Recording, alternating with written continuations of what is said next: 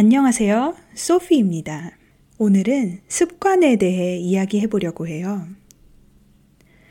좋은 습관들 가지고 계신가요? 저는 사실 자유로운 습관을 가지고 살아왔던 것 같습니다. 환경이 허락하는 한 자고 싶을 때 자고, 일어나고 싶을 때 일어나고, 먹고 싶을 때 먹고 싶은 걸 먹고 살았습니다.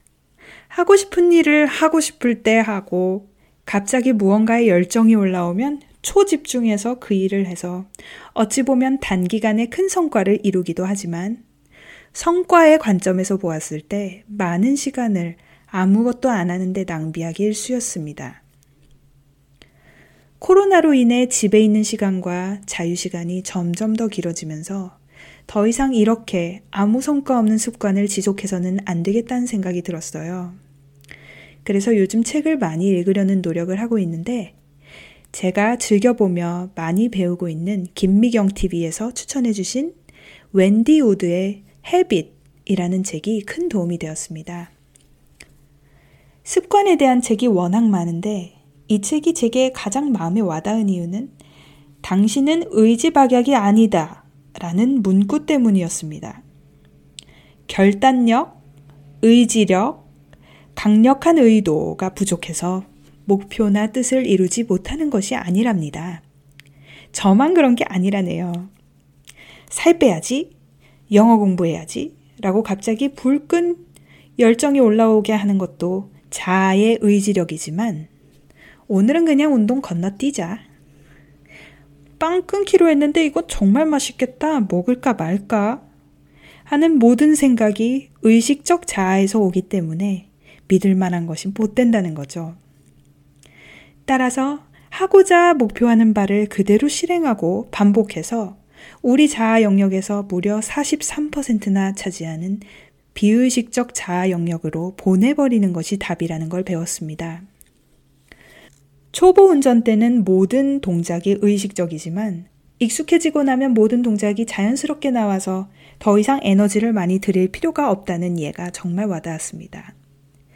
나 운동해야 되는데 지금 나가서 할까 말까 라고 생각하는 의식 구조 자체가 초보라는 이야기죠. 정말 되는지 실험해 보기로 했습니다. 저는 맛있는 베이커리와 커피, 디저트 등을 누구보다도 즐기는 사람입니다.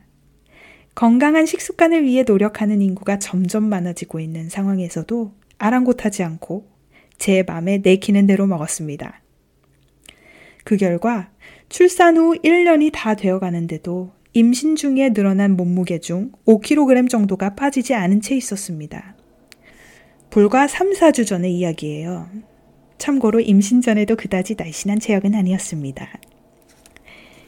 정확히 시작 시점은 기억이 나지 않지만 3주 전부터 학교 동료 선생님이 추천해준 Lose It, L-O-S-E-I-T, Lose It 이라는 어플을 깔고 제가 먹는 음식과 운동량을 매일 기입하기 시작했습니다.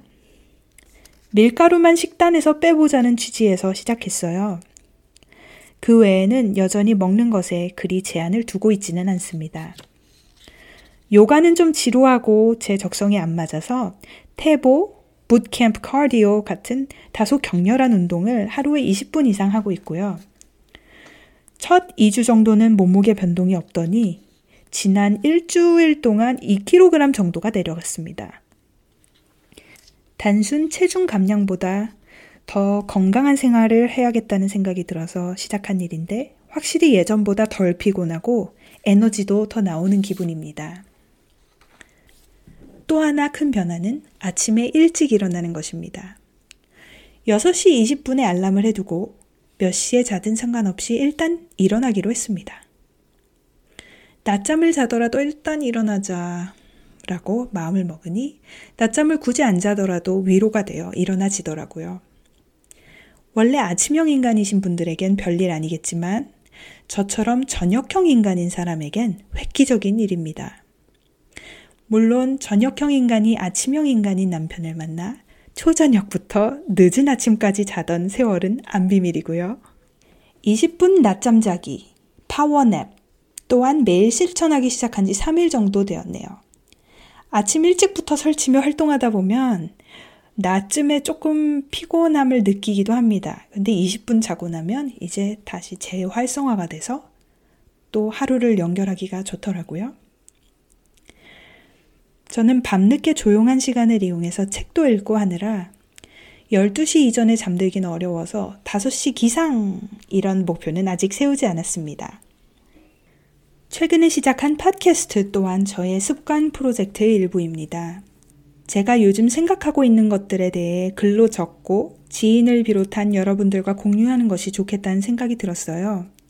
항상 마음은 굴뚝 같은데 실행력이 부족해서 가족, 친구들, 지인들에게 연락을 못하고 산다는 생각이 들더라고요. 외국어 공부의 일환으로 한국어부터 다져나가야겠다는 생각도 한 몫을 했고요. 미국에 있는 세월이 점점 길어지면서 영어가 는다기보다는 한국어를 잊어버리는 경향이 있는 것 같아요. 언어는 소통의 수단인 만큼 소중히 아끼며 많이 사용하는 게 답이라고 생각합니다.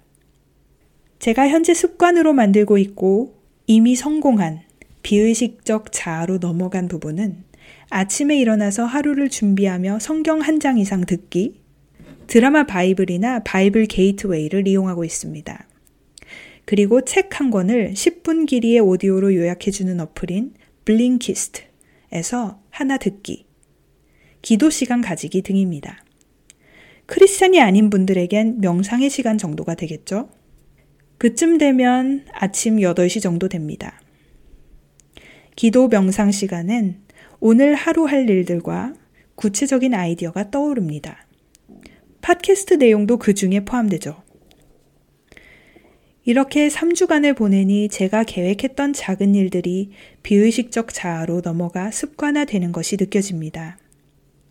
이제는 새로운 일을 기획하여 습관 프로젝트에 덧붙일 수 있겠죠? 완전 신나고 기대돼요. 여러분은 어떤 좋은 습관을 가지고 계신가요? 이렇게 습관이 중요한데 나쁜 습관이 있다면 그 습관이 삶을 망쳐 놓을 수도 있겠죠. 오늘 이 시간 새롭게 가지고 싶은 습관을 적어 습관 프로젝트를 시작해 보시면 어떨까요? 다음 시간에 또 만나요.